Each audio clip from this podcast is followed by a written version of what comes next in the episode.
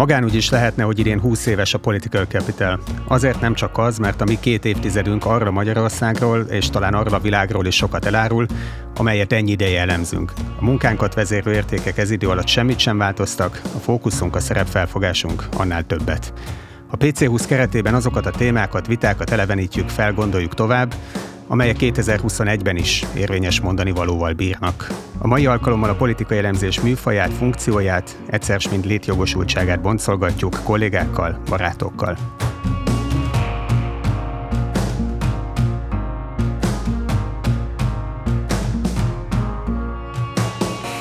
Ez itt a Political Capital podcastja.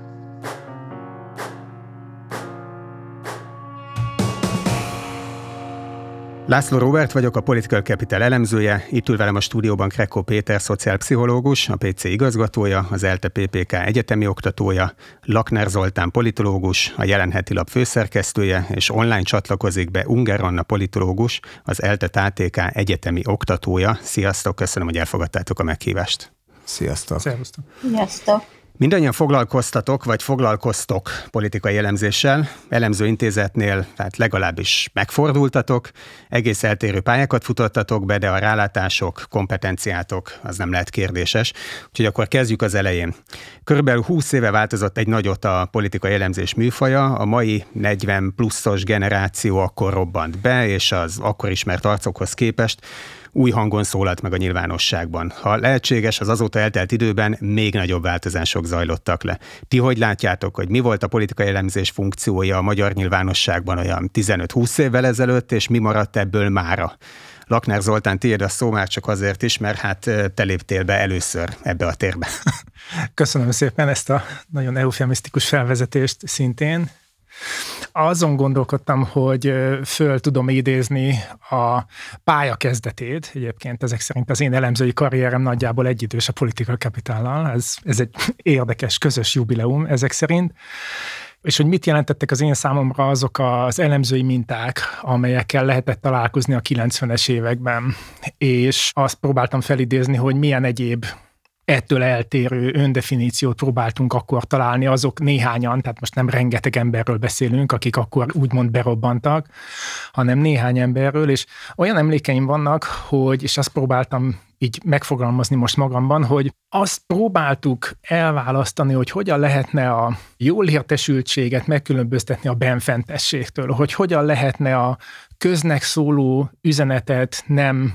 üzengetésé alakítani, hogyan ezt sokan megtették, vagy hogyan lehet a véleményformálást és a direkt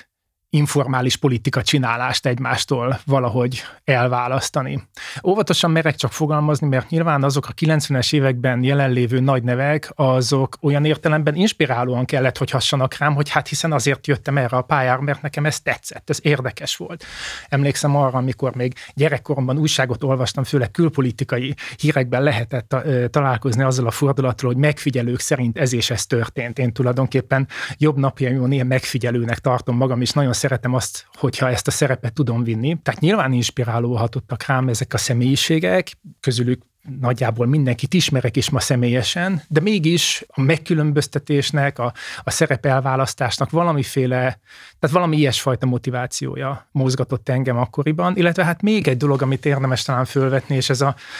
Ez a mai korból visszanézve talán furcsának tűnik, hogy húsz évvel ezelőtt is volt polarizáció, sőt egy nagyon akkoriban kifejezetten erősnek megélt polarizáltság jellemezte már akkor is a magyar közéletet, és ez az én számomra, mi számunkra, pár emberről beszélünk, még egyszer mondom, hát ellenszenves volt. És azt éreztük, hogy attól, hogy nekem nem tetszik mondjuk Orbán Viktor té ef beszéde, attól én még le tudom írni egy újságban, a büszke vagyok, hogy le is írtam akkor, hogy Megyesi Péternek le kellene mondani a dé kétszázkilences ügy miatt. És hogy azt lehetett akkor érzékelni, hogy nagyon kicsi, vagy nagyon szűk sáv van arra, hogy az ember ennek a módját és az útját és a, és a felületét megtalálja, mert hogy nagyon erős nyilvános elvárások fogalmazódtak meg az ide vagy oda állásban, és én emlékszem arra, hogy a kétezres évek elején ezt hosszan kellett magyarázni, az ÉSben volt például olyan vita, amiben én részt vettem, hogy hát azt próbált szokta az ember elmondani, hogy az elemzés az miben különbözik a, a direkt politika csinálástól, a kampányolástól, az állásfoglalástól, és nem, nem állítom, hogy nagyon sok értőfűre lehetett találni akkor olyan. Szóval, hogy ezek a dilemmák mozgatták az embert a pályája elején. Nem tudom, mennyire akarod, hogy végigvezessem a kétezer-tízes évekig ezt az egész történetet, de egy lélegzettel, de mindesetre később, amikor a politikai helyzet változott, és erről talán valószínűleg érdemes egy pár megszólással később beszélni, akkor meg nyilván a helyzet is alakította azt, hogy elemzőként az embernek mi iránt van felelőssége, és hogy, és hogy akkor át kellett gondolni azt, hogy a megszólalások azok milyen jelentőséget játszanak a nyilvános térben. Szóval nem mindegy, hogy az ember demokráciában vagy, vagy egy ébredező, és aztán megvalósuló autokráciában politikai elemző. De a kétezer-kettes utalás kiderül, hogy illúzió azt gondolni, hogy húsz éve még létezett ez a mindenek feletti lebegő, objektív, független elemzés, hiszen már akkor is értékek mentén igenis meg kellett fogalmazni a véleményt, mint ahogy ezt te meg is tetted. De térjünk erre vissza később. Unger Anna. Hát én ugye nagyon rövid ideig voltam officially hivatalosan politikai elemző, és én jóval kétezer-egy kétezer-kettő után én akkor még egyetemre jártam. Ez mikor volt pontosan? Ez kétezer-nyolc kétezer-kilenc, tehát tulajdonképpen másfél év kétezer-nyolc januárjától, és készülvén erre a beszélgetésre visszanéztem az Arkánumban a nyolcvanas évek végének, kilencvenes éveknek a sajtóját. És az az érdekes, hogy önmagában a politikai elemzés, mint műfaj persze valamilyen módon létezett, de ez a titulus nem nagyon létezett, hanem ugye közírók voltak, meg publicisták voltak, meg szociológusok, meg politológusok, és ugye a Zoli mondta az előbb, hogy rá nagyon hatottak emberek, egyébként nem meglepő módon rám is, de rám mondjuk pont nem a Tehát nekem nem az elemző részük volt az érdekes, hanem az, hogy itt mégiscsak van-e mögött jó esetben valami fajta tudomány. Tehát, hogy ebben lehet tudományos módon foglalkozni. És szerintem, ami nagyon más volt a kilencvenes években, és amihez képest a Zoliék generációja, mert végül is azért ez egy más, tehát, hogy ez egy a hetvenes években születetteknek egy, tényleg a negyven pluszos új elemző, ugye, ahogy nagyon sokan mondták az én ismerőseim között, ezek a mosolygós tekintetű fiatal emberek. Tehát ami nagyon más volt, hogy egyrészt szerintem megszűntek az ex-katedra kijelentések, tehát a, mondjuk úgy, hogy a, a fiatalon érkező politikai elemzők nem azt akarták megmondani, hogy mit kellene csinálni, ugye ez ma is egy nagyon gyakori, hogy akkor mondják meg az elemzők, hogy mit kell csinálni, és nem a, tehát hogy a maguk mondja, sokkal neutrálisabb, tényleg a szó eredeti értelmében elemzőbb felfogást képviseltek, ellentétben a kilencvenes éveknek azokkal a szereplőivel, akik persze volt egyfajta elemzés, remélem senki nem fog most ezen megsértődni, de volt egyfajta elemzés abban, amit mondtak, de az, hogy mi van, amellé nagyon sokszor befurakodott a szerintem mi kéne, hogy legyen, vagy a tudomány álláspontja szerint mi kéne, hogy legyen. Nagyjából úgy tudnám leírni a különbséget, hogy a kilencvenes évek nem politikai elemzőként hívott, de mégis valami fajta politikai elemzői szerepet eljátszó figurája a közéletben inkább egy ilyen szövetségi kapitányként, vagy egy bizonyos csapatnak azért szurkoló edzőként voltak jelen, és ezzel nem a függetlenségüket sértem, mert szerintem őkettől még lehettek anyagi értelemben függetlenek ezektől a szereplőktől, de mégis úgy volt egy ilyen, hát azért mondom, hogy te ezt csináld, és légy szíves, ezt csináld, míg a, a kétezres éveknek az érkező elemzői pedig sokkal inkább a, a narrátor, a sport, mondjuk így a sportkommentátor szerepében voltak, akik megpróbálták a nem feltétlen elkötelezett, vagy egyik vagy másik csapatnak szurkoló nézőknek elmondani, hogy mi látható a pályán, és ez valami miért történik. És mind a mai napig számomra ebből, én ebből vezetem le azt a konfliktust, ami nagyon sokszor megjelenik nyilvános térben, hogy persze, mert ez az elemző nem mondja ki ezt, azt, amazt. Ugye elvárják a hallgatók, a nézők, a médiafogyasztók, hogy az elemző mondjon ki ilyen általános, univerzális igazságokat, tegyen igazságot a szereplők között, mondja ki, hogy a mi fiunk jó, és az ő fiunk nem jó. És szerintem ez egy nagyon fals elvárás. A, a politikai elemzésnek nem erről kéne szólni, ami nem azt jelenti, hogy nem lehet bele értéktartalmat, vagy a saját elvárásaimat, szempontjaimat bevinni, különösképpen egy, valóban, ahogy az Zoli is mondta, egy autokratikus rezsimben, vagy rendszerben, de nem feltétlen gondolnám azt, hogy itt a politikai elemzőnek kellene minden egyes alkalommal igazságot tenni, és valami felsőbb rendű szempontrendszer mentén eldönteni, hogy most ki a csúnya, és ki a jó fiú ebben a történetben. Úgyhogy én ezt a változást látom, és szerintem ez, ez, ez, ez még mindig itt van velünk. Tehát valahogy nem, még mindig nem sikerült teljesen helyére rakni a politikai elemzésnek a szerepét és műfaját. Ami nem az elemzők hibája, hanem az elvárás. Igen, szemben. Ez az elvárás, ez okvetlenül létezik, igen. Ezt azt hiszem, hogy mindannyian érezzük, amikor bármilyen témában nyilatkozatot, vagy akár cikket várnak tőlünk. Krekó Péteré a szó. Igen, hát én uh, kicsit később kapcsolódtam be így a politikai elemzésbe, szerintem kétezer-hat környékén voltak az első média szereplésén, még az Echo té vében egyébként, kiváló gyakorló terep volt, mert nem nagyon sokan nézték, úgyhogy ott lehetett ilyen korai zsenge megszólásokat megereszteni, és én is nagyon erősnek érzem ezt, amit mondott a Zoli is, meg az Anna is a, a generációs szempontot, hogy itt azért volt tényleg egy olyan elvárás a média részéről, hogy van egy hát kicsit kiöregedő elemző generáció, és vannak, igen, ahogy Anna mondta, mosolygós fiatal elemzők, médiaképesebbek, dinamikusabban beszélnek, és lennék annyiban egy picit cinikus, hogy ehhez képest szerintem, ami tartalmilag mást mondtak ezek az elemzők megközelítésükben, az a média szempontjából másodlagos volt, és lehet, hogy sokszor a nézők számára is ezt, ezt tegyük hozzá. Én egyébként azt gondolom, hogy nagyon sokféle szerepet elbír a nyilvános politika értelmezőknek a, a világa. Tehát, hogy én azt gondolom, hogy annak is van, lehet értéke, hogyha valaki meglehetősen nyílt elkötelezettséggel, érvel valaki mellett, akár hogyha nem kell pontosan ugyanazt mondania, mint az adott pár, de mondjuk, hogyha megnézzük az amerikai televíziós vitákat, akkor ott is azt látjuk, hogy mondjuk a legkeresettebb ilyen kommentátorok között azért ott vannak, volt kampánystratégák,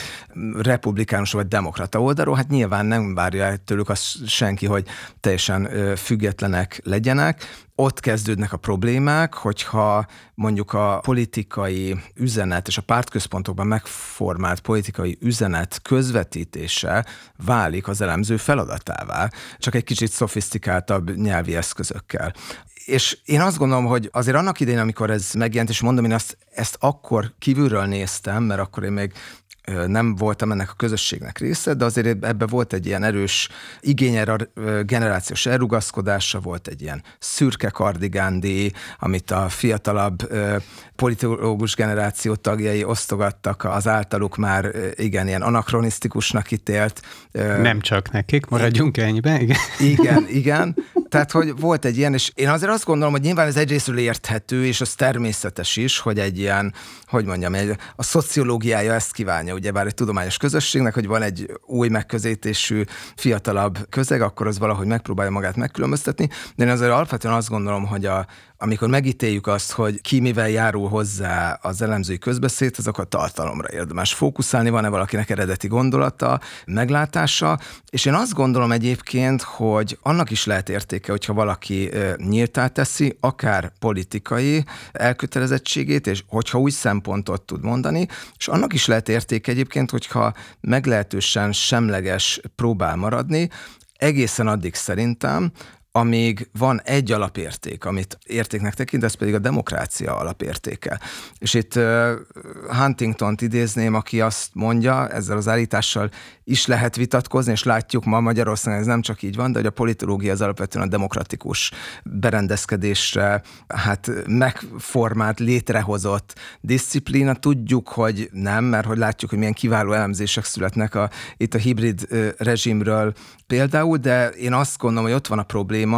hogyha a politikai elemzés elmegy az ilyen vulgár machiavellizmus irányába, amikor annyit mondunk, hogy ő is ezt csinálja, mert ez az érdeke, és ő is ezt csinálja, mert ez az, meg ez az érdeke, és ez az is a probléma, hogy ez intellektuálisan sekélyes, tehát hogy ezt mindenki tudja, hogy a politikus a saját érdekét akarja követni, és hogy ezen túl jön az, ami érdekes eredeti megállapítás, lehet érdekes eredeti megállapítás, viszont nagyon sok szerepből jöhet szerintem. Egy elemzésnek, vagy egy médiaszereplésnek, jól gondolom, hogy tizenöt éve azért nagyobb súlya volt, mint ma. Ezt ti is így, így élitek meg? Mert azért sok minden változott azóta, és akkor mondtad, Zoli, hogy még akkor térjünk erre vissza, hogy kétezer-tíz után szerinted mi változott. Elég, elég sok minden, de a szűken vett elemzésünk tárgyánál, a politikai elemzésnél maradva, szerinted mi? Hát szerintem kétféle változás történt. Az egyik, azért fogalmaztam úgy az előbb, hogy, hogy más elemzőnek lenni demokráciában, meg az autokrácia hajnalán, meg az autokráciában, mert hogy annak, ami most van, annak volt előzménye. És ez nyilván szakmai kérdés is, de másfelől meg én azt gondolom, hogy ahhoz nem kellett politológus diploma, hogy az ember kétezer-nyolcban nagyjából tudja, hogy Fidesz kétharmad lesz, és ahhoz is nagyon komoly naivitás kellett, hogy az ember azt gondolja, hogy jön majd Orbán Viktor, és eleve bárki, akire ekkora hatalmat bízunk, igazából ezt akarom mondani, hogy, hogy, enne, hogy ennek milyen következményei lehetnek Magyarországon, azon kívül pedig ugye akkor erősödött a Jobbik, egy egész másfajta Jobbik. kétezer-nyolc-kilencben ugye a cigánybűnözés, mint politikai brand áttört, és nekem az az emlékrem, hogy önfeledten elkezdtek a mainstream médiában cigányozni, miközben arról folytak viták, hogy beszabad-e engedni ilyen politikusokat a médiába, közben a gondolatok simán megjelentek, tehát azonnali áttörés zajlott le, és én részben akkor éreztem azt, hogy ez az értékrendbeli elköteleződés, amire a Péter utalt, hogy azért mégiscsak van egy magja annak, amit csinálunk, az sokkal fontosabb, mint bármikor korábban tudnilik, ez kijött a felszínre, hogy hát akkor ennek olyan értelemben van tétje, hogy nem csak pártok versengenek egy demokratikus rendszerben a hatalomért, amiről mondjuk én szavazópolgárként gondolok valamit, de elemzőként nyilván másfajta a nyilvános magatartásom, hanem hogy egy ponton explicitté kell tenni, hogy nem mindenki a demokratikus játékot játsza. És akkor innentől kezdve tulajdonképpen akár még meg is növekedhetett volna az elemzőknek a szerepe, de szerintem nem ez történt, mert ezzel párhuzamosan a szakmában is zajlott egy olyan fajta elmozdulás, aminek egy nagy kiteljesedését éljük most, hogy elkezdték politikai szervezetek is létrehozni a maguk picike kis elemző ö,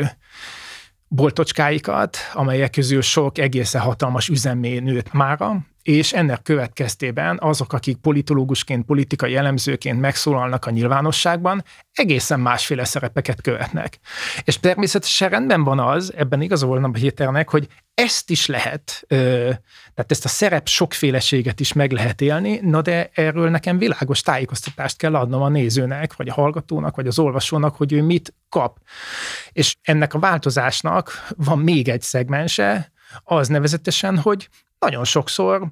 ebben semmilyen támpontot nem kap a, a felhasználó. Most lapszerkesztőként szíthatom az újságokat is, hogy sokszor egyszerűen egy ilyen szellemi restség következtében van ez, tehát vélemény, vélemény, politológus, politológus, elemző, elemző, miközben hát szerintem ez egy nagyon fontos szerkesztői feladat volna, hogy... Na, pont ezt akartam kérdezni, hogy ez kinek a... Mert hát, az, a, a politikai elemzés most már egészen másképp felfogó ö, intézmények meg személyek részéről nem elvárható, hogy közbe kitegyék a diszklémert, hogy ha-hó, én egyébként politikai szekeret tolok, hát hanem ez, a, ez inkább a szerkesztők felelőssége, hát, hogy egymás mellé teszi-e a még ténylegesen politikai elemzést végző. Egyrészt szerintem, Robi, egyrészt szerintem ki is tehetné, tehát hogy én vagyok annyira hiteles, tehát szakmailag olyan megalapozott a munkám, hogy egyébként az én témaválasztásaim következtében vagyok, tehát abban mérhető le az elköteleződésem, akkor ezt akár ki is lehet mondani. Természetesen a kifejezetten az a célom, hogy egy elemző szerepbe bújva úgy befolyásolja a közvéleményt, erre hogy gondoltam. Politikai megbízást teljesítek, akkor nem az én dolgom, akkor viszont ezt egy, igen, akkor ezt egy közvetítő közegnek kell, ez a média, feltételezem, jeleznie, hogy egyszerűen más szerepekben jelennek meg ezek az emberek, meg nyilván talán van valamiféle olyan szakmai állásfoglalás is, hát most ebben a körben beszélhetünk erről, hogy, és talán jó, hogyha hallanak erről a hallgatók, hogy hát igen, mi is vagyunk úgy, hogy bizonyos emberekkel nem ülünk le, részben azért, mert mondjuk nem biztos, hogy szeretnék kifejezetten demokrácia ellenes szereplőkkel olyan vitába bonyolódni, amiben ő egy propagandista véleményt képvisel, én meg érvelni szeretnék.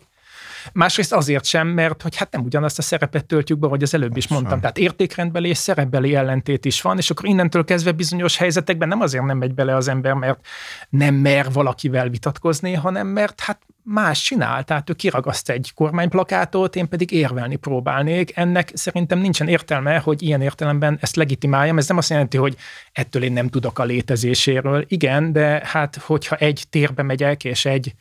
egy olyan beszédszituációt vállalok föl, ami úgy tűnik, mintha mi vitatkoznánk érvekkel, holott egyáltalán nem erről van szó, akkor tulajdonképpen én magam kenem el ezt a különbséget. Ezek eléggé elképesztő döntések, tehát mondjuk húsz évvel ezelőtt én nem gondoltam azt, hogy ilyesmikről kell majd beszélgetni, de nyolc éves sem. Talán akkor sem, de ezt azóta nagyon át kellett gondolni. Igen, igen, igen, igen, igen. Nem, nem a Pétertől kellett az ott elhatárolódnom, hanem az ott lévő más szereplőktől. Hát igen, ha már pé cé húsz, ha valamiben tényleg visszatérő vita volt, ez, ez az, hogy kivel ülünk le, kivel nem ülünk le, és egy tizenöt évvel még teljesen egyértelmű volt, hogy hát bárkivel, ami hát leszünk szívesek megnyerni a nyolc perces vitát, vitát a tévében. Valakinek, aki ezt így nem éli át, de azért próbáltam ilyen hosszan így körbejárni ezt a dolgot, mert nem arról van szó, hogy itt most valakit így lepöckölünk, meg, meg, meg lenézzük szakmailag, hanem hát egyszerűen más játszmát játszik. És nekünk ezt a játszmát nem szabad kiszolgálni szerintem. És ha nem gond, ehhez hozzátennék még valamit. Mert ugye mondtad, hogy plakátot ragasztam meg elemzel, és ugye van egy harmadik szerepkör, vagy van egy harmadik feladatkör, ami miatt például én mondom nagyon sokszor azt, hogy köszönöm szépen, vele nem fog beszélgetni, amikor mondjuk szakértőként, nem is elemzőként mennél, hanem mondjuk szakértőként. És ugye mind a hármunknak azért megvan az a tématerület, amiről nagyjából sejtheti a szélesebb közönség, hogy mélyebb szakmai tudással, mondjuk egy doktori fokozat erejéig rendelkezünk, tudunk róla. És ott is nagyon sokszor az elmúlt időszakban előfordul, én legalábbis ezt tapasztalom, hogy olyan emberekkel kéne szakmai vitát folytatom, akik egyszerűen nem mérnek fel a feladatot, szóval nem ez a szakmájuk, nem kutatják, nem ismerik ezt a területet. Szokott meglepődés lenni, amikor azt szoktam mondani, hogy köszönöm szépen, már nem, nem ülnék le, mert ez nem egy meze, most nem rossz értelemben, hogy mezei elemzés, de hogy azért ennek van egy szakirodalma, van egy tudás e mögött, a téma mögött, és avval szeretnék erről szakmai vitát folytatni, aki ezt tudja is. Amit a Robi felvetett, hogy más meg nagyobbat szólt, ebben szerintem az is benne van, hogy boldog-boldogtalan politikai elemzőnek nevezheti magát, akit aztán a szélesebb közönség politológusként értelmez, ami ugye nem ugyanaz, és tulajdonképpen nincs, tehát hogy azért nincs szerintem akkora jelentősége ma már, hogyha megszólal valaki, mert nem feltétlenül mondani valója miatt, bár időnként az is benne van, hanem mert egyszerűen hétköznapivá lett, hogy elemzők vannak és kommentálnak. Én emlékszem, pont tizenöt évvel ezelőtt, akkor én is coming out-ulok, hogy mit csináltam először, ami ilyen nagyon, nekem azóta is a, a büszkeségem ember nem tudja, én írtam az Indexre egy cikket, amit nagy meglepetésemre meg is jelent, arról, hogy egyébként miért van alkotmányosan rendben Orbán Viktor, akkor még hét kérdésből álló népszavazása, amivel ugye nagyon sok ismerősömtől kaptam aztán azt a visszajelzést, hogy ők nem tudták, hogy én fideszes vagyok. Hm. Miközben nem voltam akkor sem fideszes, csak azt gondoltam, hogy itt van egy téma, amihez én értek. Talán nézzük már meg, hogy a napi politikai vitákon túl mi van e mögött, és hogyan is lehetne ezt nézni. Én azt gondoltam, hogy lesz ebből egy jó kis vita, természetesen nem lett. Ember nem olvasta szerintem a cikkemet a családomon kívül, de még mindig fönn van az Index oldalán, amire büszke vagyok. De hogy ma már lefideszeseztek, azok olvasták. Igen, de azoknak én küldtem. Tehát, hogy én ugye ja, nagyon értem. Büszke voltam akkor, hogy ha, ha én bejutottam az Indexbe, akkor még büszke voltam rá. És, csak, és bocs, szerintem csak ez is megváltozott, hogy ez mikor mára. Volt, ez a, ez a kétezer-hatos események október. Után, és akkor Orbán Viktor uh-huh. akkor jelentette, igen. Hogy népszavazás kezdeményez eredetileg hét kérdéssel, és aztán kétezer-nyolcban végül háromról népszavaztunk. Három lett belőle, igen. És a, én emlékszem a kétezer-hatos őszi elemzői vitákra, meg ahol ugye nem csak feltétlenül elemzők ültek, hanem hiszem mondjuk még Bence György ö, uh-huh. hangkissal, vagy nem hangkissal, hanem, de, de talán akár. Még vele is, meg Lengyel, Lengyel Lászlóval, hogy teljesen világos volt a Stubb Istvánnal, ugye, hogy nem feltétlenül értenek egyet, de valami közös mag, tehát az, hogy mondjuk rendezzük a dolgokat, tehát hogy mondjuk a Magyarország kapjon vissza egy alapvető élhető nyugalmat, ez mondjuk volt egy ilyen közös standard köztük. Ugye, amit a Zoli mondott az előbb, hogy mégiscsak a demokrácia az egy ilyen alapkategória kéne, hogy legyen, és én, én például azt gondolom, hogy ez már teljesen eltűnt. Tehát én nem látom azt a közös magot, vagy azt, a, azt, a, azt az egy értéket legalább, amit minden elemző közösen elfogad, hogy jó, oké, akkor erre alapozva üljünk le együtt, és beszéljünk meg, hogy ezt hogyan tudjuk elérni. És szerintem ez Ez azért nagyon rontotta a magyar közbeszédnek és a nyilvánosságban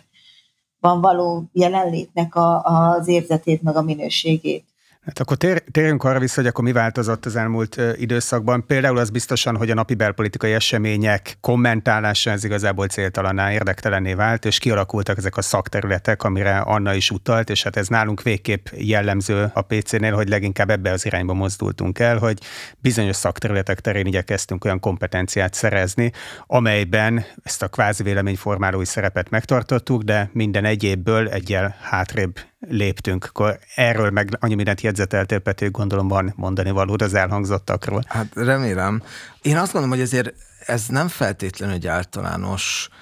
trend, ez, ez szerintem a mi döntésünk volt, és én azt gondolom, hogy egy helyes döntés volt, és nagyon érdekes az a helyzet, hogy ezt azért visszatekintve, ha őszinték vagyunk, ezt tanulni kell az embernek a saját korlátait, a média politológusokkal szemben van egy olyan elvárás, hogy mindig mindenhez értsenek. És emlékszem, hogy nagyon sok olyan, akkor még vitatkozós, de egyébként jó elemző műsorba jártunk, ahol tényleg öt-hat témát került szóba, általában napi politikához kapcsolódóan, de hát ott, ott bőven lehetett azért olyan, amiben az embernek nincs mondjuk mély szakértelme, és úgy ment be az ember, hogy akkor nem mondta el minden mondatnál, hogy ehhez én annyira nem értek, vagy persze lehetett azt mondani, hogy én ezt valamilyen aspektusból közelítem meg, mert ahhoz értek, de egy kicsit az elemzőt úgy kezelik, mint egy ilyen polihisztort, és ez nyilván abból a szempontból nem jó, mert rászoknak arra, hogy vannak ezek a kvázi polihisztorok, akik mindenről tudnak mondani valamit, de közben meg az, a téma igazi szakértőit kevésbé szólaltatja meg a média. Úgyhogy szerintem ez, tehát ma is ott vannak a nyilvánosságban azok,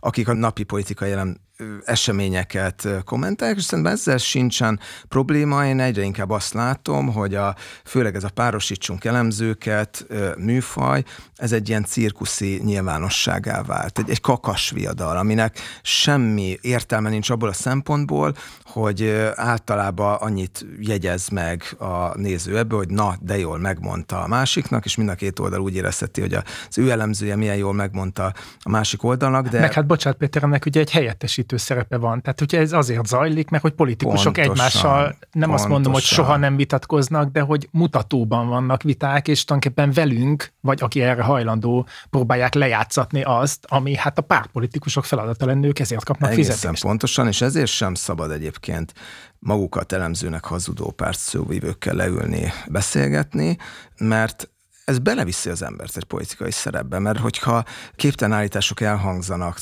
nagyon erős politikai töltete, hogyha az ember azt már árnyalja, akkor az is egy politikai kinyilatkoztatásnak hat, és lehet adott esetben az emzőnek is politikai kinyilatkoztatása, de hogy ez a szerep, ez abszolút nem egészséges. Hadd mondjam el, hogy, hogy ez szerintem egy nagyon kedvezőtlen helyzet, mert én azt gondolom, hogy És, és az, amiről,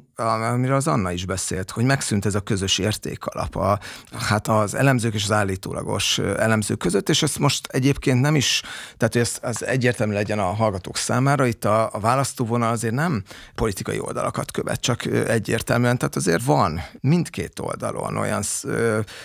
elemzői szereplő, aki azért alapvetően úgy megy be a stúdióba, hogy neki ott valami üzenetet el kell mondania, és lehet, hogy azt az üzenetet ő megkapja esetleg, es em es-be. Előtte aztán, hogy azt hogy oldja meg, az már egy valamennyire rá van bízva, de hogy ez egy nagyon egészségtelen helyzet, viszont ha ez elvezet oda, hogy a politikai oldalak között nincsen kommunikáció, már elemzői szinten sem, azért az egy végletes megosztottságot ö, mutat, és én azt gondolom egyébként, hogy az elemzőknek elvileg lenne egy olyan szerepe is, hogy a politikai megosztottságot valahogy próbálják enyhíteni. A sokat kinevetett egyrészt másrészt azós politológiának, és egyébként van egy olyan alapüzenete, hogy valaki ezt mondja, valaki azt, mind a kettő egy legitim állítás, és hogy azért a demokrácia az valahol erről szól, hogy lehet, hogy vannak értékeink, de mégse azt gondoljuk, hogy a mi igazságunk az egyetlen igazság. Úgyhogy én még mindig egyébként megpróbálok néha leülni, vitatkozni, és azt hiszem, hogy ebbe egyébként, de, de nem mondom, hogy feltétlenül mindig azt érzem, hogy ennek van, van értelme, és egyre kevesebb ember van, akivel le lehet ülni, egyébként már csak azért is, mert a magukat elemzőnek hívó szereplők ilyen személyes ütőemberré mentek át, és konkrétan személyes támadásokat intéznek többünk ellen. Ezek után nyilván nem nagyon van, a, van kedve a, az embernek tudnak leülni és vitatkozni, viszont annyit hadd mondjak, hogy szerintem azon viszont továbbra is kell gondolkoznunk, hogy hogy lehet vitákat szervezni véleményükben nagyon különböző emberek között minőségi formában, és ebből azt mondom, most hadd reklámozzam egy kicsit a, a Jelennek a vitáit. A, Köszönöm. Mert, mert ott, ott van erre vonatkozó törekvés, és mondjuk a melegházasság, vagy a, vagy a vallások, vagy a, az egyházak szerepe kapcsán nagyon kiváló viták zajlottak ott, Benyúrit a moderálásával, és szerintem ezt továbbra is kell, tehát hogy nem az, ott azért problémák kezdődnek, hogyha nem fogadjuk el azt, hogy vannak olyanok, akiknek lehet érdemi gondolatot mondani, úgy, hogy nagyon más gondolnak rólunk, és hogy ennek elemzőként egyébként azt hiszem, hogy ez egy nagyon nagy kihívás, amin folyamatosan gondolkozni kell, hogy ezt hogyan lehet megvalósítani. Akkor jön egy reklámblokk, mert szerintem a, a különböző projektjeink az utóbbi években erről szólnak, hogy az vitákat generáljunk. Most éppen egy általunk nem is annyira mélyen ismert témában a közösségi média szabályozás kérdéséről indítottunk egy nyílt vitát. Egy olyan nagyon megosztó, de mégsem a hagyományos baljobb logika szerinti törésvonal mentén létező témáról. Vagy ugyanebben a stúdióban mi hoztunk össze egy vitát Csárpolkovics András és Pikó András között. Szóval ezt most már mi is, az, igen, mi is a feladatunknak érezzük ezt, hogy nem ez a klasszikus egy elemző innen, egy elemző onnan, és essetek egymásnak, ami, ne, ami fölött tényleg régen eljárt az idő, hanem egészen más témák mentén tudjunk megszólaltatni nem egyetértő embereket. Szóval ez, ez abszolút a missziónká vált az utóbbi időben. Ha már szittuk a szerkesztőségeket az előbb, nem a Jelent, de úgy általában én egyébként azt érzem, hogy ez az egy jellemző innen, egy jellemző onnan, ez most már azért kevésbé van. Legalábbis én, én azt tapasztalom, hogy engem is személyesen, vagy minket a pé cé-től kevesebbszer hívnak ilyen jellegű vitába. Mert mi, mert mi annyiszor mondtunk nemet, hogy már rátanultak arra, hogy igen, ez, ez hát, nem a mi műfajunk. De hát van egy-két műsor, ahol ez még van, kétségtelen, de hogy most már azért nem ez a mindennapi esti háttérműsor, hogy akkor a napi politikai eseményeket beszéljék meg ezek az emberek. Szerintem itt kezdődik a szerkesztői munka, ha szabad ezt mondanom. Anna is utalt arra, hogy... hát nem mindig azok szólalnak meg, akiknek kutatási eredményeik vannak. Péter beszélt erről a bizonyos polihisztor szerepről, hogy egy adott témához egy mondjuk egy politikai elemzőként öndefiniáló ember egy bizonyos aspektusból tud hozzászólni. Én nekem például ez az elméletem arról, hogy azért annyira, talán ma már nem annyira domináns, de sokáig nagyon domináns volt ez a csak kommunikációs szerepből mindent megítélni, hát mert ehhez tudtak hozzászólni azok, akik bent voltak a stúdióban, és innen néztek mindent. És például engem a szerkesztői munkában, amire én átnyergeltem néhány évvel ezelőtt, ez vonzott talán a leginkább, és a munkám egy jelentős részét ma is azt teszi ki, hogy azt próbáljam kitalálni, hogy mely témák azok, amelyek szerintem érdekesek, és azokban a témákban ki tud releváns véleményt megfogalmazni, és az nem biztos, hogy az, akit minden héten behívnak a tévébe, és aki el is megy a tévébe minden héten, hanem az, aki, aki írt egy tanulmányt, és akkor lehet, hogy azt el kéne olvasni, és akkor nyilván az ember fölméri, hogy ő mennyire jó nyilatkozó, meg mindenféle ilyen szempontokat körbejár az ember, de hát mégiscsak arra szeretnék törekedni, hogy napi, mármint hogy friss tudást és releváns tudást lehessen közvetíteni, mert ennek van valójában értelme. És ugye itt is titeket is ez a szempont vezérel, bármennyire tudatosan gondoltátok is ezt végig, hogy nem lehet csak úgy bedobni két embert egy, egy beszélgetésbe, hogy ott majd valami történik, hanem hát, hogy annak kell, hogy legyen egy minősége, illetve olyan értelemben van egyfajta elvárás, hogy ők képes legyenek érvekkel vitatkozni egymással, és hát ez valójában egy szűk kör, és nyilván ezért is ritkák ma már ezek az úgymond elemzői párbajok, inkább ezek a Kakasviadal című műsorok vannak, hogy az a maroknyi ember, aki hajlandó ebben a tényleg ordítozásig elmenő vitában, mint, mint tényleg amilyen show-elem részt venni, akkor azok elmennek, és oda teszik magukat, és a nevüket adják ehhez, de hát szerintem ez nagyjából fél tucat ember. Egyetlen szempontot még behoznék, ez az összeférhetetlenség kérdése, amit, amit nyilván mindannyian éreztetek az elmúlt években, legalábbis volt olyan szakasza a pályátoknak, amikor ezt éreznetek kellett. Egy másik podcastban erre részletesebben ki fogunk térni, de azért mindenképpen érintsük most is. Elsősorban arra gondolok, hogy a esetleges politikai tanácsadói munkákkal mi összeegyeztethető és mi nem, hogyan kell ezt, ha meg kell egyáltalán jeleníteni a nyilvánosságba. Hát Zoli, emlékszem, hogy te egyszer egy konferencia beszélgetést és azzal kezdtél, hogy neked az em es zé pé-vel van szerződésed. Mm. Hogy mikor voltak ezek a mérföldkövek, amikor ezen először elgondolkodtál, hogy elgondolkodtatok, és mindannyiatoknak szól valamelyest a kérdés, de nem csak a politikai tanácsadói munkákra, hanem mondjuk az egyetemi karrierrel, munkával, hogy esetleges összeférhetetlenséget tapasztaltatok-e, de először Zoli. Hát talán három mérföldkő van. Az egyik az, hogy a már jelzett időszakban, amikor azt éreztem, hogy itt valami ultra nagy gáz lesz ebben az országban, maradjunk ennyiben, akkor egy kicsit elkezdtem gondolkodni arról, hogy szóval azt, azt, amit mondjuk esetleg én tudok, azt hogyan lehet hatékonyabban használni, meg engem egyébként mindig is érdekelt a tanácsadói szerep, tehát szerettem volna benne magamat kipróbálni, és ezeket mérlegelve, megfontolva döntöttem úgy, a karrierépítésem tudatosságára jellemző egy fantasztikus, sikeres pillanatban, kétezer-tízben lettem formálisan tanácsadója az em es zé pének, tényleg mikor, ha nem máskor, de valójában az volt benne a kihívás. De valójában az volt benne a kihívás. Nem lehet mondani, hogy opportunista vagy. Nem, ezt nem lehet mondani, szerintem sem. És ezt írjátok a javamra. Szóval, hogy még az is bennem volt, emlékszem, hogy ugye az itthoni akkori választást néhány hét választott el csak a brit parlamenti választástól, a munkáspár tizenhárom év után vereséget szenvedett, és az volt a fejemben, hogy, hogy nyilván tudom az összes különbséget az em es zé pé és a, és a Labour között, de mégiscsak az volt a fejemben, hogy oké, okay, hát ott is elveszti egy nagy párt a hatalmat, de ettől még nem számolják föl, nem szüntetik meg. Tehát, hogy milyen érdekes ez a munka, hogy, hogy ez a megújítás, ez a vissza, visszatérés, és hogy milyen érdekes lenne ebben részt venni. Amúgy is, ugye én, én egy kicsit untam ezt a, akkor ezt az elemzői szerepet, a mondott okokból azt láttam, hogy úgy kicsit úgy üresbe megyünk, és akkor elkezdtem ezt a tanácsadói feladatot, amit én egyáltalán nem tartok sikeresnek, viszont rengeteget tanultam belőle, tehát egy csomó olyan dolgot tudok szerintem a magyar politikának, legalábbis a magyarnak, a politikának a működéséről, amit máshogy nem tanulhattam volna meg. És akkor az első időkben az volt a stratégiám, hogy én tulajdonképpen nem szerepeltem egy olyan jó három-négy évig tévében. Egyetlen helyre írtam, még akkor azt figyelődetnek hívták, és én teljes mértékben ennek a munkának szenteltem magamat, és aztán erről én írtam egyébként a egykori Népszabadságban, a, a tárca sorozatomban, hogy milyen élmények juttattak engem ahhoz a döntéshez, hogy azért mégiscsak lehet szerepelni a televízióban attól, hogy az ember tanácsadó, és nem akarom semmi ilyen,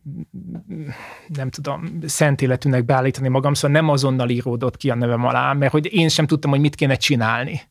hogy pontosan hogyan kéne ezt, ezt kezelni. Ha valamit ezt meg kellett tanulni ennek a generációnak. Meg kellett tanulni, hogy, hogy hogyan kell ezt kezelni, és én, én szívesen elmondom azt is, hogy ebben például nekem Hont András sokat segített, mert valójában az igazán jó formulát ő, mint a há vé gé véleményrovat szerkesztője találta meg, ő írta ki azt a nevem alá, hogy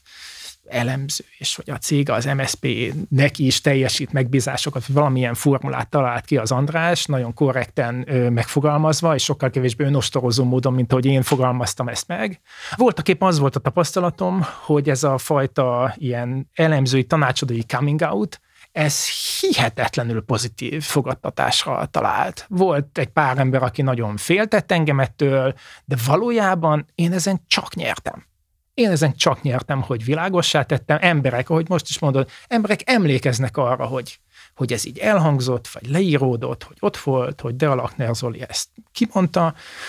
és, és az volt még benne pozitív, és ezt is el kell mondanom, hogy, hogy engem, és egy, nyilván ez egy szerencsés helyzet, hogy engem em es zé pés tanácsadóként soha senki nem hívott föl, hogy én mit, ír, mit írjak, vagy mit mondjak. Ez lehet, hogy a És valószínűleg ezt mondaná az mindenki a, a, más nem, nem, nem, ezt akartam mondani, ezt azt akartam mondani, hogy a párt uh, professzionalizmusát lehet, hogy ez nem dicséri éppenséggel, de nem, nem volt ilyen, és talán azért, talán ezt némiképp igazolja azt, hogy úgymond vissza tudtam térni, bármint a tanácsadói szerep nélküli elemzői funkcióba, tehát hogy nem, nem, én nem érzem azt, hogy rajtam maradt volna ilyen, ilyen bélyeg, de szóljatok, hogyha valamit nem, nem észlelek ezzel kapcsolatban. Szóval azt akarom mondani, hogy nekem kifejezetten pozitív tapasztalatom volt a transzparenciáról, és ezért merem ajánlani másnak is, hogy ezt vállalja föl. Nem, hogy hátrány, de inkább előny származott abból, hogy, hogy az ember ezt megmerte lépni, és ez az a, az a modell, amire a Péter utalt szerintem az amerikai elemző műsorban, amikor az ember ezt uh-huh. látja, ugye, hogyha valaki egy demokrata kötődésű elemző, az nem azt jelenti, hogy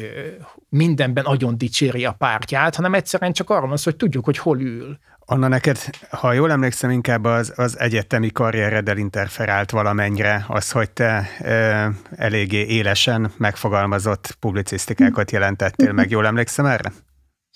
I- igen, bár mondjuk ott ugye pont, tehát hogy én ugye óraadóként tanítottam, amíg elemző voltam, és ugye nekem pont az vetett véget a hatalmas elemzői karrieremnek, hogy kaptam egy tanársegédi állást a tátkon, amiben nagyon büszke voltam akkor is, meg most is a társadalomtudományi karon,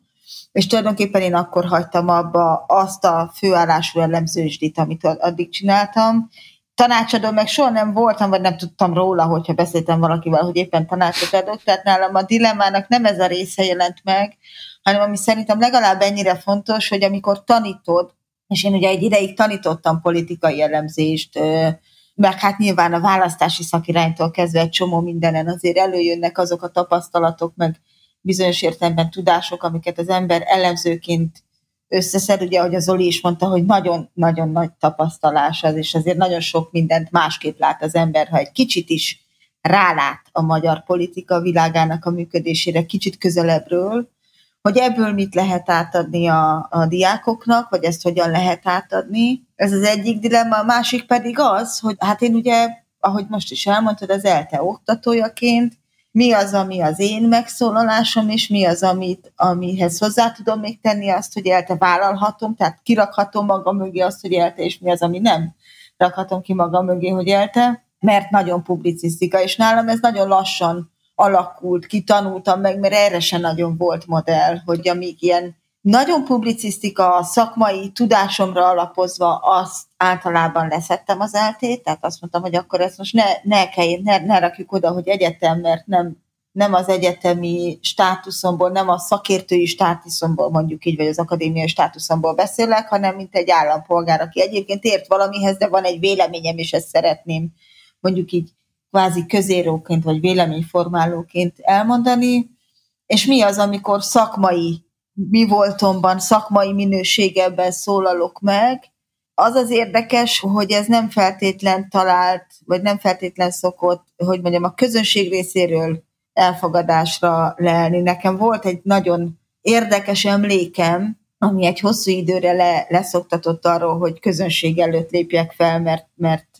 hát nagyon sajátos volt, egyébként ezen szerintem Robi, te is ott voltál, a Zoli is ott volt, és lehet, hogy a Péter is. Amikor a, az egy előválasztási konferencia volt, még nagyon-nagyon az előválasztás ötletének a felmerülésekor, és ugye beszélgettünk mindenféléről, majd jött a közönség részéről egy megjegyzés, hogy hát jó, hogy ők itt ülnek, de hol vannak a szakértők, mert hogy itt azért nincsenek itt azok, akik ehhez igazán értenek. Hm. És akkor így végignéztem, hogy végülis az asztalnál mindenkinek van legalább egy vagy kettő szakmai publikációja a témában, hogy ez mennyire nem érti a közönség, hogy egyébként mi tényleg azért vagyunk itt, mert értünk hozzá. és, hogy ez, és hogy akit ő hiányol, az nem biztos, hogy annyira ért hozzá, csak lehet, hogy fenszív, vagy, vagy hangzatosabb, vagy vidámabb módon tudja elmondani. És ez nekem akkor egy nagyon furcsa élmény volt, hogy tulajdonképpen akkor lehet, hogy a, ez az egész publicisztikai közírói vonal teljesen értelmetlen, mert a közönség beáraszta magának az embereket, és, és azt fogadja el szakmai véleményként, aki azt mondja, amit ő. Mm. És az összes többi az nem lesz szakmai vélemény, és nálam ez okoz, meg okozott is problémát, hogy akkor erre most nekem kell valamilyen módon reagálni, és azért tolni előre, hogy de ez akkor is így van. Vagy azt tudom mondani, hogy megtanítom a diákoknak, amit megtanítok, és hát akkor legfeljebb nem mondom, mert, mert egyébként nincs, aki meghallgassa. Tehát nálam ez leginkább így a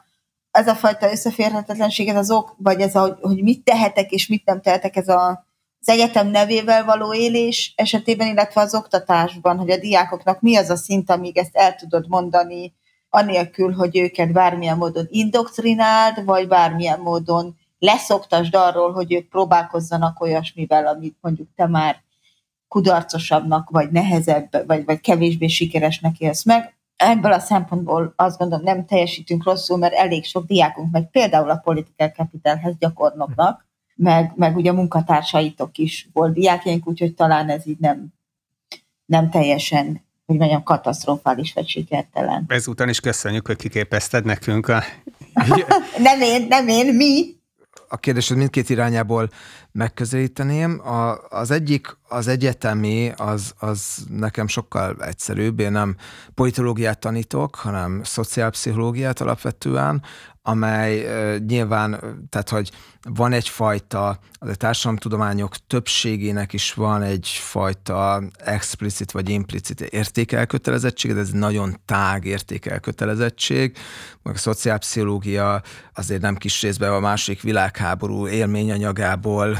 táplálkozik, és az ilyen nagy szenzációs kutatásokat is ezt hívta életre, a behódolásról, a tekintélyelviségről, stb. stb. Tehát azért van nyilván egy olyan probléma fókusz, amelyből látszik az, hogy itt azért a, hát a, mondjuk a, a nem tudom, népirtásig fajló csoportközi konfliktusokat nem tartja kívánatosnak, vagy ez problémának látja, amivel szembe fel kell lépni, de ebben nincsen, nincsen közvetlen ideológia, bármennyire is vannak, akik ezt, ezt bele akarják látni ebbe, és én az óráimon egyébként arra nagyon, nem is azt mondom, hogy kínosan, mert hogy nekem ez így esik jól, tehát így szerep azonos, de szoktam arra ügyelni, hogy ne, ne aktuál politizáljak, és jó visszajelzés volt pont egy hallgatómtól egy előző fél évi kurzusnak az ilyen visszaértékelő, vagy kiértékelő visszajelzésében, hogy hatalmas respekt, hogy egy szót nem szóltam a hazai belpolitikáról. Mikor nyilván tudják, hogy én elemző is vagyok, mondjuk hazai belpolitikát már kevésbé elemzek, de, de az nagyon fontos szerintem, hogy az oktató ne használja arra a pozícióját, hogy ex-katedra kijelentéseket tesz. És azt gondolom egyébként, hogy a hazai belpolitikai dolgok nagyon kis része az, amit szerintem érdemben szakmailag mondjuk egy, egy órán fel lehet dolgozni, de hadd tegyem hozzá, hogy egyébként nagyon sokszor a diákok hozzák ezt szóba, és nyilván, hogyha a diákok szóba hozzák, akkor nem fogom azt mondani, hogy akkor ez egy tabu téma, ne beszéljünk róla, de szerintem ez nagyon lényeges, hogy, vagy én azért azt gondolom, hogy az, az lényeges, hogy az egyetemi oktatói pozíció az ezekkel a szerepekkel ne keveredjen, és ebből a szempontból az a helyzet, hogy azért nekem voltak rossz tapasztalatai, még amikor én politológiát tanultam. A másik gondolat az, az ahhoz kapcsolódna, igen, a, a tanácsadói és, a, és az elemzői szerepeknek az összeegyeztethetetlensége.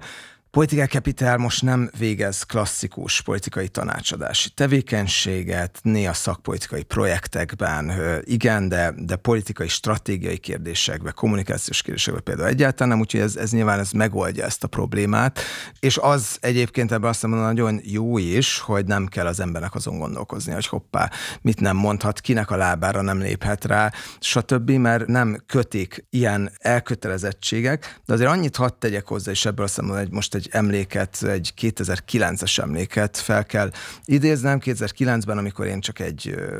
mezei elemző, vagy talán vezető elemző voltam a Political Capitalnél, tettem egy elég karcos nyilatkozatot egy kormányzati döntéssel kapcsolatban, és az a helyzet, hogy én azt utána sok hónappal tudtam meg, hogy egyébként a cég akkori vezetőinek milyen komoly harcokat kellett amiatt vívni, hogy az én nyilatkozatom miatt mondjuk ne bontsanak fel egy szerződést. Erről engem nem is értesítettek, nem is mondták azt, hogy, hogy ilyen kritika érkezett, ezt mellékesen mondták több hónappal később, és azért azt, azt hiszem, hogy ez rámutat egyfajta szakmai étoszra, és én azt gondolom, hogy nyilván a politikai elemzők sokszor azért politikai térbe tevékenykednek, ismerik a szereplőket, lehet, hogy van velük valami kapcsolatuk. Én még azt is gondolom, hogy tök jó az, hogyha fel tudja vállalni egyébként egy, egy szervezet, vagy valaki személyesen, egyébként ez gyakoribb, hogy együtt dolgozik valami politikai entitással, de az helyzet, hogy a magyar nyilvánosságban ezt nagyon nehéz megtenni, mert, mert egyébként akkor olyan,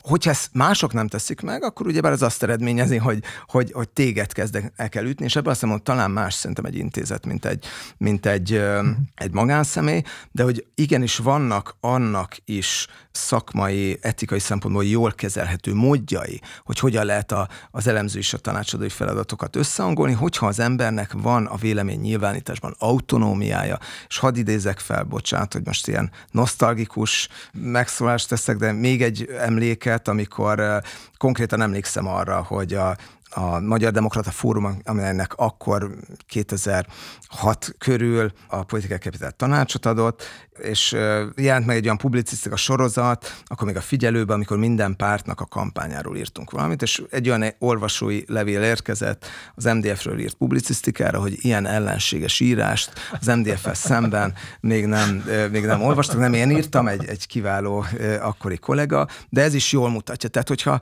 hogy, hogy lehet ezt így is megoldani, viszont van itt egy nagyon fontos szempont, és ezzel zárnám, és Anna gondolatához kapcsolódnék, hogy ő akkor változott ebből azt mondom egy picit, amikor az egyetemi állás, állást elkezdte, hogy azért azt szerintem nagyon lényeges, hogyha az ember akar valamennyire független lenni, és szabadon nyilváníthasson vélemény dolgokról, akkor az nagyon nehéz úgy, hogyha csak a politikából él, és csak politikai szereplőktől kapja mondjuk a, a fizetését közvetlenül vagy közvetetten, mert általában azért a magyar politikai szereplők azt várják el, a, a, hogy mondjam, a, a, igen, a szereplőktől, hogy az ő narratívájukat közvetítsék, és hogy az, hogy legyen másfajta megrendelő, megbízó polgári foglalkozás, az szerintem nagyon lényeges, hogyha valaki értéknek tartja azt, hogy, hogy a véleményét elmondhassa. Unger Anna, Lakner Zoltán, Krekó Péter, nagyon köszönöm, hogy itt voltatok, gyertek máskor is. Hallgatóinknak ajánlom figyelmébe a Facebookon a pé cé húsz hashtagen keresztül elérhető tartalmakat, de mindenek előtt a témába vágó írásunkat, amit Értékek mentén tényeket tisztelve címmel találnak meg a honlapunkon vagy a pé cé blogon. A pé cé húsz keretében pedig hamarosan újabb adásokkal jelentkezünk, ezt a most említett témát, ezt részletesebben is ki fogjuk bontani, itt a podcast csatornánkon természetesen. Ha még nem tették, iratkozzanak fel hírlevelünkre, vigyázzanak magukra, viszont hallásra!